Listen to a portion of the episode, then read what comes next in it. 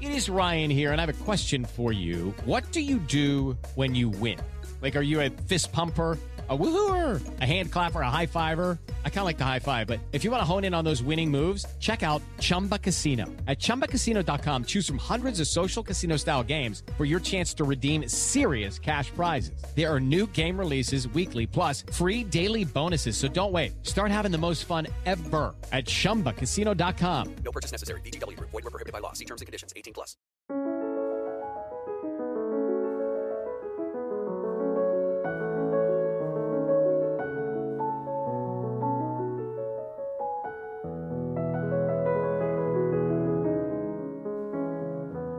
Episode 60 Life in the Carolingian Empire Prologue The Great Dance. One of the most common misconceptions people have about history is that there is a natural development from one political or societal state to the next. Marxist doctrine holds that societies begin as tribalistic confederations, advance to a primitive form of communal organization, shift to feudalism, then industrial capitalism, before inevitably undergoing a communist revolution. In contrast, Francis Fukuyama famously wrote The End of History and the Last Man in 1992, wherein he argued that all of history had led up to Western liberal democracy. He claimed that with the fall of the USSR, all of humanity would gradually adopt Western style liberal democratic capitalism as the final form of human government. I should note that Marx was a sociologist and Fukuyama a political scientist, though in fairness, some historians have fallen into this trap of claiming societies naturally progress from one state to another. They don't. History is not determinative, the slippery slope does not exist. When a society adopts one or more cultural, legal, or economic practices, that does not determine where it will go next. Those practices can be amended, repealed, or the entire system overthrown in revolution or foreign invasion. History is not a straight line from one state to another. However, actions taken in the past do have a large impact on what happens in the future. In this sense, history is like a never ending dance. When a dancer takes a step in one direction, she sets herself up for possible moves in other directions while limiting her ability to move in other ways. Each movement opens a number of possibilities while obstructing others, but we don't know what her next step will be until she takes it. She can stumble, she can fall, or someone new may enter the dance with her, forcing her to change her entire course. In this manner, decisions made in the past lay a foundation, but what people build on that foundation is of their own making. This idea that history is non determinative is an important one to remember whenever we study history, though it is especially important as we study the Carolingian era. So often, historians have interpreted this early medieval culture as a stepping stone to the feudalism of the High Middle Ages, but that isn't the case. Carolingian society worked on its own. The decline of centralized government and the assumption of its powers by countless petty lords was not an inevitability, but the result of the failures of the Carolingian dynasty and Viking invasion. The replacement of tenant farming with serfdom, in which peasants could not legally leave their lord's land, was also not inevitable. For a hundred year period, from Charlemagne through the division of the empire under his grandchildren, the Carolingian Empire had a robust and diversified economic and legal system.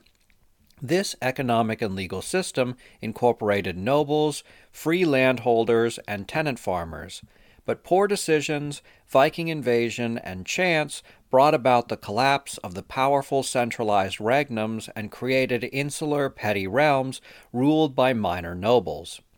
The evolution of Charlemagne's Francia to feudal Europe was not inevitable, but due to a set of specific circumstances.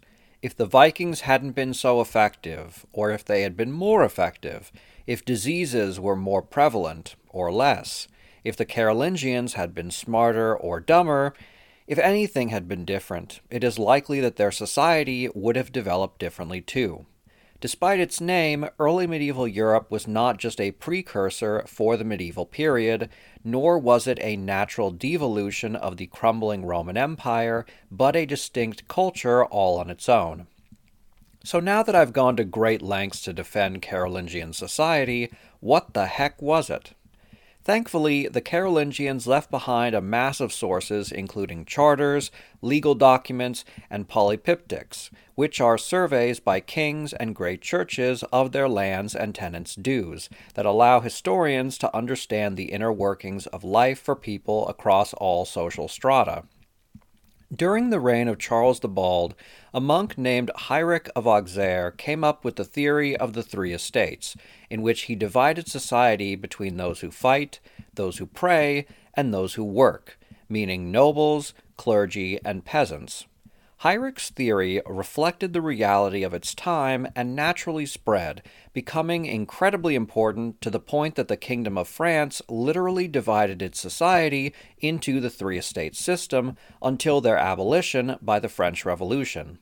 But while the three estates represent the primary political and legal divisions of society, they don't represent the lived experiences of people at the time. Nobles lived with relative wealth, power, legal privileges, and military expectations. Commoners had to work and try to eke out a subsistence. Meanwhile, clergy could fall in any number of places. Bishops were nobles who controlled manors, cities, and engaged in politics. In contrast, individual monks or priests often experienced poverty like the peasants they lived amongst. In this episode, I want to talk about the lived experiences of the people of Francia, and the Three Estates division really doesn't help us in that way. Instead, I am dividing Carolingian society spatially between its three most important locations the village, the manor, and the court. One notable absence in my list is the city. Cities did exist in Carolingian Francia, but they were a pale imitation of their Roman past. The largest city within the empire was Rome, which had a population of 50,000, down from its height of at least 1.5 million. Within West Francia, the largest city was Paris, with a population of 25,000. This is a steep decline from Roman Gaul, which had nine cities with significantly larger populations than Carolingian Paris, the most important of which was Lugdunum, with a population in the hundreds of thousands. The Roman Empire had a sophisticated system of resource allocation from rural areas to urban centers, but this system cracked under the stresses of disease outbreaks, civil war, and foreign invasion. The post Roman kingdoms developed a more flexible system of nodal points. Farmers inhabited the countless villages that dotted the landscape. Villages were connected to towns, which had markets and fairs. Finally, towns were connected to cities. In this manner, the whole realm, from the lowliest peasant up to the king, were attached to each other. But let's not overstate it. The central government was small, law devolved to the local level, long travel was rare for non nobles, and communication was poor. Cities still served as important nodal points for culture and craft work, but their importance was decimated since the fall of the Roman Empire.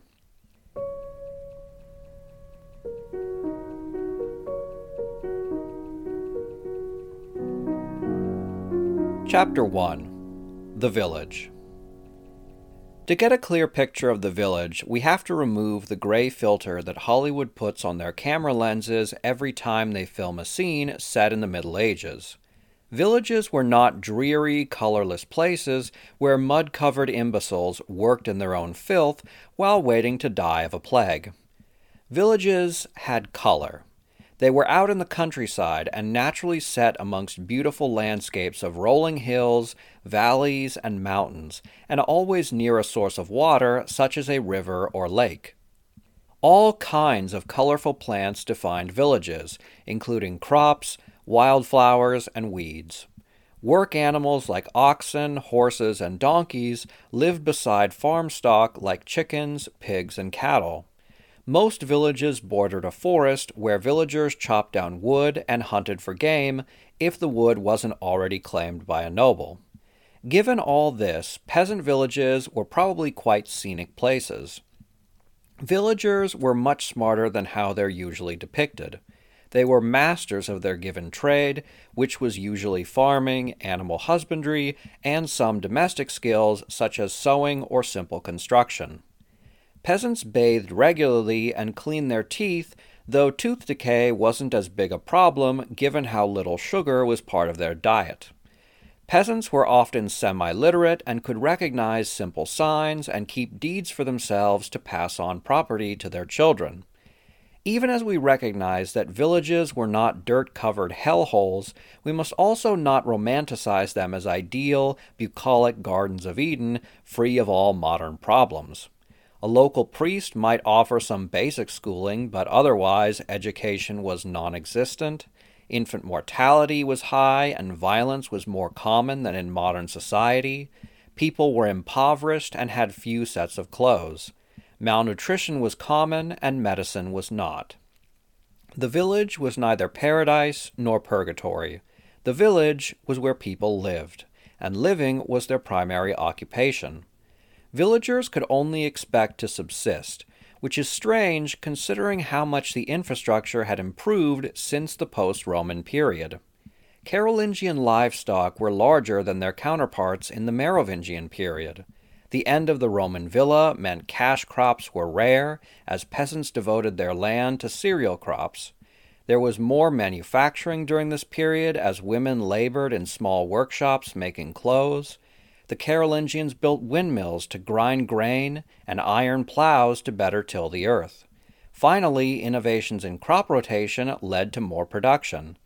Despite all these investments and innovations, peasants experienced a food shortage or famine every four years, which was more than during the Merovingian period or the preceding High Middle Ages.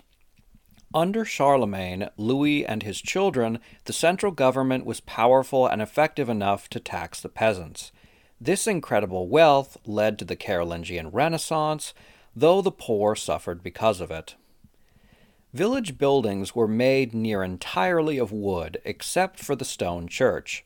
Houses were usually 10 to 15 meter long rectangular buildings with wooden supports on their sides.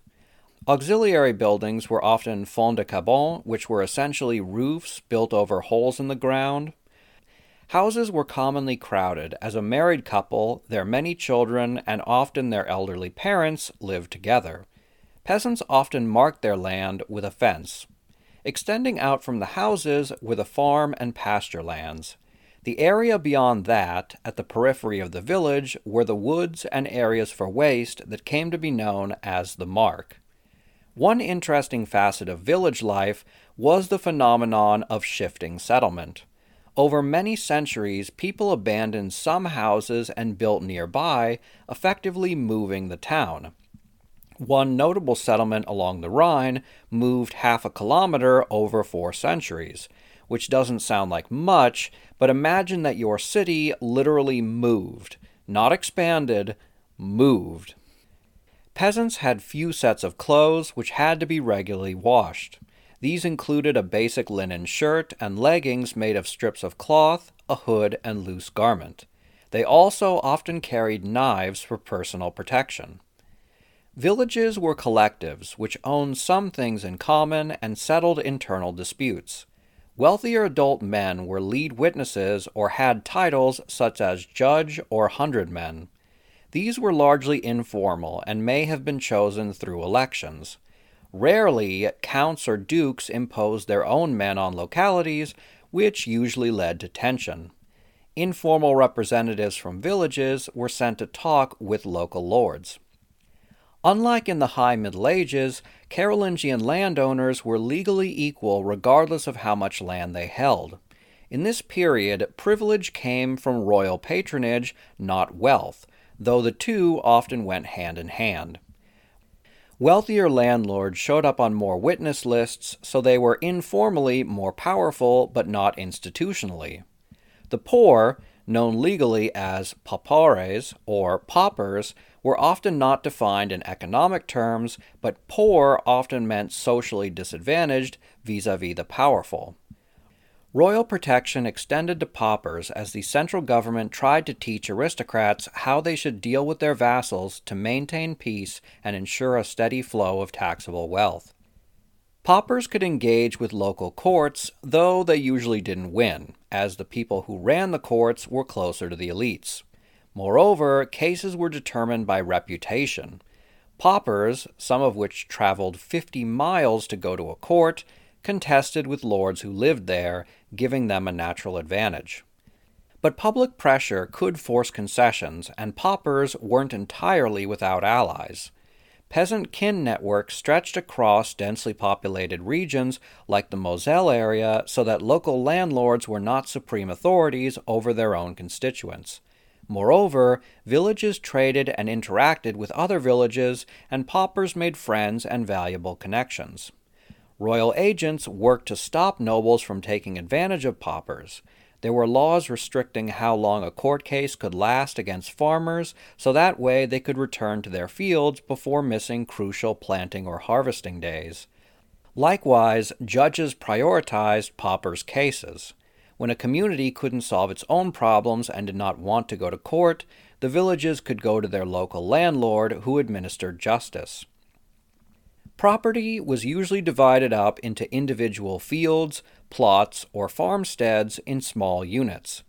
Landowners owned numerous small plots divided across large swaths of territory.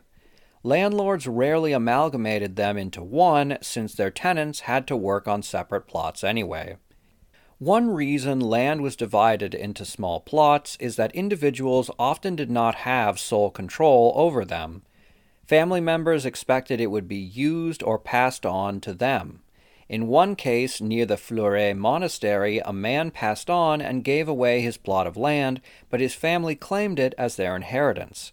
Also, with many descendants and deaths of the owner, land had to be held in small plots so it could be more easily divided. The result was a hodgepodge of scattered little patches of land wherein tenants worked on disconnected areas. The church added to this chaos since private individuals worked church lands, though supposedly for the public good. This system was inefficient to say the least, and during the later medieval period, landlords will assert their power, claim all land in an area, and tie the peasants to the land.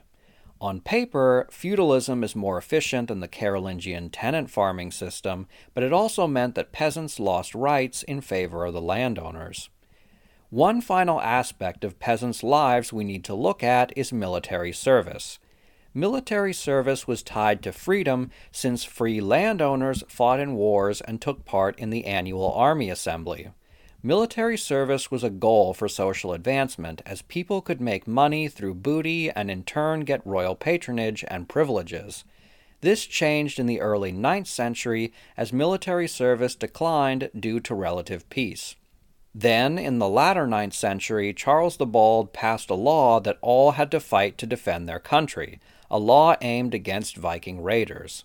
It's understandable that Charles wanted to adapt West Francia to the changing times and equip locals with the ability to resist small raids while the Central Army fought against large scale attacks but nobles worried about what would happen to them if the peasants had their own arms and increasingly passed laws banning peasants from having weapons. In the 850s, the Loire and Seine basins became a frequent target of Viking attacks. Meanwhile, Charles was occupied putting down rebellions and fighting Pippin the Pretender. In 859, peasants in that region decided that if no one would defend them, they would do it themselves, and formed a sworn association to arm themselves and engage in mutual defense against Viking raids. When the nobility learned about this, they panicked that these armed peasants might revolt against them. The nobility banded together and slaughtered the peasants en masse. This extraordinary event showcases how Frankish nobility were more afraid of peasants asserting their power than they were of the Vikings. Today's episode is brought to you by Factor. Factor provides fresh, never frozen, chef crafted meals that are ready to eat in just two minutes. Factor includes a variety of plans, including Calorie Smart, Protein Plus, and Keto, among others. Factor is perfect for a busy routine, with high quality, healthy food that fits into your daily schedule. Mouth-watering dishes like chicken and mushroom tetrazzini, cavatappi and Italian-style pork ragu, and artichoke and spinach chicken are all on this week's menu, and you don't want to miss out on those. In addition to savory meals, Factor offers snacks and wellness shots, the latter of which has become a personal favorite of mine. Go to factormeals.com slash frenchhistory50 and use the code frenchhistory50 to get 50% off Factor Meals. That again is factormeals.com slash frenchhistory50 and use the code frenchhistory50. Sign up today. Your stomach will thank you.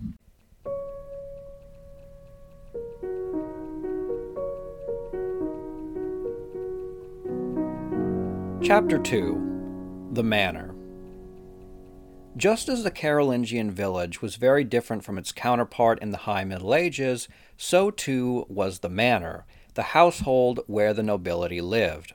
Landowners during this period held privilege over non landowners, but their power was still limited. Many landowners, including some counts, relied on kin to work their lands. If they could afford it, nobles hired free tenants or seasonal workers. The ideal situation for nobles was to settle paupers around their lands who became legally bound to it in a form of serfdom. During the ninth century, society was not divided neatly between free and unfree. Instead, society was based on vertical links of dependency. From the lowliest peasant upward, everyone had a master or patron. Peasants worked for nobles, the lesser nobles owed fealty to great lords, and the lords served the king. People gained power through land, titles, offices, and connections. Social mobility was possible if rare. Aristocrats had a self contained community based on engagement with military leadership, hunting, control of high offices, and patterns of consumption, and developed a culture around these practices. Exemptions from taxation turned aristocratic lands into islands of independence where the head of the household ruled like a petty king. Nobility was characterized by mobility, as lords traveled to different residences to maintain and make connections, care for their lands, adhere to royal summons, and attend court. Scattered landholding was the dominant pattern of property ownership even for aristocrats. It was difficult to create large areas of uninterrupted land since uncultivated land belonged to the king. Churches and large aristocrats could be given this forestum to clear and create large estates. Increasingly, however, the manor was evolving in the countryside. The bipartite manor had a central area known as a demesne, or in English, domain, where dependents engaged in corvée labor. Corvée labor meant working certain days or providing certain services, such as transporting goods on the Lord's land. In exchange, paupers got to use some of the Lord's land to grow their own food. Manorialism probably led to innovation in the economy by creating limited surplus value for landowners. Markets developed in towns during the 9th and 10th centuries as peasants and artisans sold excess goods. A popular market could cause people to move nearby, turning a village into a town or expanding a town's population.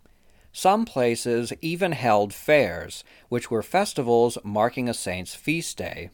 Fairs included entertainment and feasting, which were sponsored by the city government, wealthy elites, and later artisans groups. There had been fairs during the Roman Empire, but these died off in the post Roman period, though they made a comeback in the Carolingian period. Yet markets were relatively small, and fairs were rare given that most people lived at subsistence level. Carolingian nobles lived in wood houses based around large halls.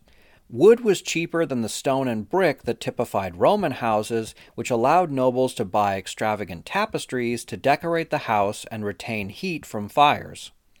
Before the ninth century, noble houses resembled villagers' houses, only larger. During the ninth century onward, manors evolved into complexes which combined the living quarters with a church. Wealthier families even had mausoleums for keeping their deceased ancestors. After Charlemagne built his palace at Aachen, nobles copied his style, building second story walkways and balconies. These complexes had no fortifications since Charlemagne forbid the building of castrums without his permission and peace held during his reign. Thus, they were unprepared for the Viking Age. Now, let's talk about noble culture. Terms used to describe nobility tell us about how they thought of themselves. Nobles believed they were morally superior to commoners. To this day, when someone says you're acting nobly, it means with dignity and benevolence. The worst insult the nobility could level at each other was to say they acted like peasants or serfs, kind of like how today, when a person is impolite, we call them low class. Charlemagne once said that a peasant who kills his lord is worse than a pagan. But nobility wasn't just about individual conduct. Nobles gained their nobility through collective action and participation in society, either as politicians or at court. The primary occupation for nobles was managing their estates, unless they were really wealthy, in which case they hired someone to manage it for them. Their next important duty was participation in the military. Nobles maintained their arms, engaged in drills, they also enjoyed rough horseplay. Famously, in 864, Charles the Bald's son was fighting with friends, and one hit him with a sword that penetrated almost as far as the brain, reaching from his left temple to his right cheekbone and jaw. The other youth was never punished, as play fighting was normal. Charles also had his mounted warriors play a war game in which two horsemen charged at each other and barely avoided contact. This taught them how to expertly control their horses and instilled them with bravery, assuming they didn't crash and kill each other. Is there any wonder why women live longer than men? When the Franks weren't practicing to kill each other, they were usually hunting. You might be wondering how such a martial society can also espouse a religion based around a non-violent savior. Franks held restraint, not abstinence, as their core virtue. The Frankish nobility believed that they had to kill and reproduce, but they did so in the proper situation. The Frankish nobility weren't just brutes. In fact, they were highly educated in literature and poetry. They also spoke multiple languages, with Old French dominating in the West, Old German in the East, and Latin serving as the lingua franca for the educated. Now let's talk about fashion. Everyday clothing for Frankish noblemen were shoes with long laces, a linen shirt, cloth leggings or trousers, and a cloak which was low in front and back but short at the sides. Women wore wide sleeved tunics held at the waist, with belts and covered with a mantle and elaborate jewels and pendants. These clothes were brightly colored with dyes and accentuated by jewelry. A nobleman's most important item was his sword. A father bestowing a sword on an adolescent became the most important rite of passage for Carolingian sons. Peasants often had long knives, and some even had swords, so elites distinguished themselves by the quality of their weapons. Moreover, they gave their swords names and emblazoned them. By the late 8th century, surrendering a sword on an altar became a symbolic way to join the clergy. When Louis the Pious was deposed by bishops loyal to his son in 833, he had to take off his sword belt and place it on the altar at the church at Soissons. Later, Charles the Fat threw his sword belt down in a show of complete submission to his father. Frankish opulence naturally extended to the dining room. Nobles amassed collections of elaborate kitchenware, including jeweled goblets as status symbols. The Franks became gourmands who sought out new foods to eat. The chronicler Notker once joked that a bishop spent three pounds of silver on a mouse stuffed with spices because he thought it was an Eastern delicacy. A broad diet gave nobles the nutrition their bodies needed, and they became larger and healthier than commoners.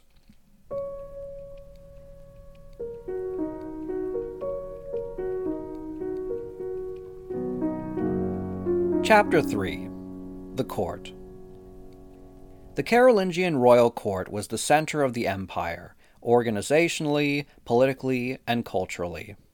Court was where the king hosted aristocrats and clergy. By gathering important persons from across the empire, the monarch could coordinate and patronize them. When the king patronized a noble, that noble in turn patronized others down the line, creating the web of interconnections that held the empire together. Since the most important scholars resided at court, nobles sent their children to be educated there, further tying them to the king.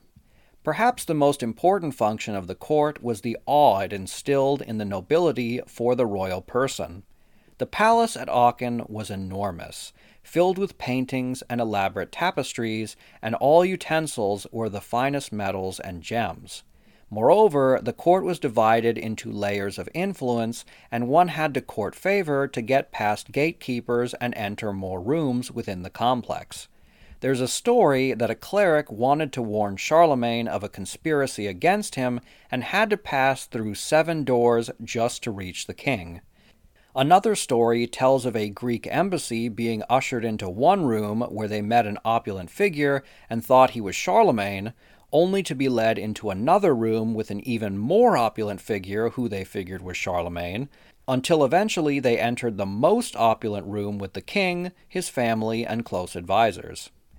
The court wasn't just a place for the better offs, though.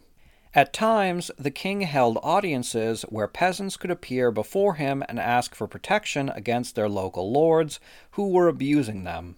The king used these public hearings to demonstrate his benevolence, Solomon like wisdom, engender love between himself and his people, micromanage his nobles, and teach those aristocrats present how to properly conduct themselves toward their vassals. Court under Charlemagne began as a semi fixed place. In the 770s, Charlemagne's court was often housed in tents or held at villas as he traveled frequently. In the 790s, he stationed the court at his palace complex at Aachen, where he spent most of his time. After the Treaty of Verdun, there were three courts for three realms. Further divisions meant further courts. The decline of the Carolingian Empire brought with it a decline in the importance of the court and a subsequent magnification of the manor.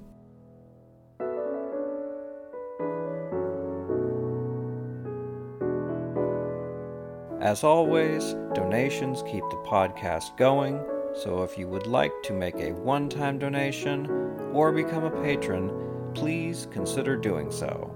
Thank you very much for your continued support.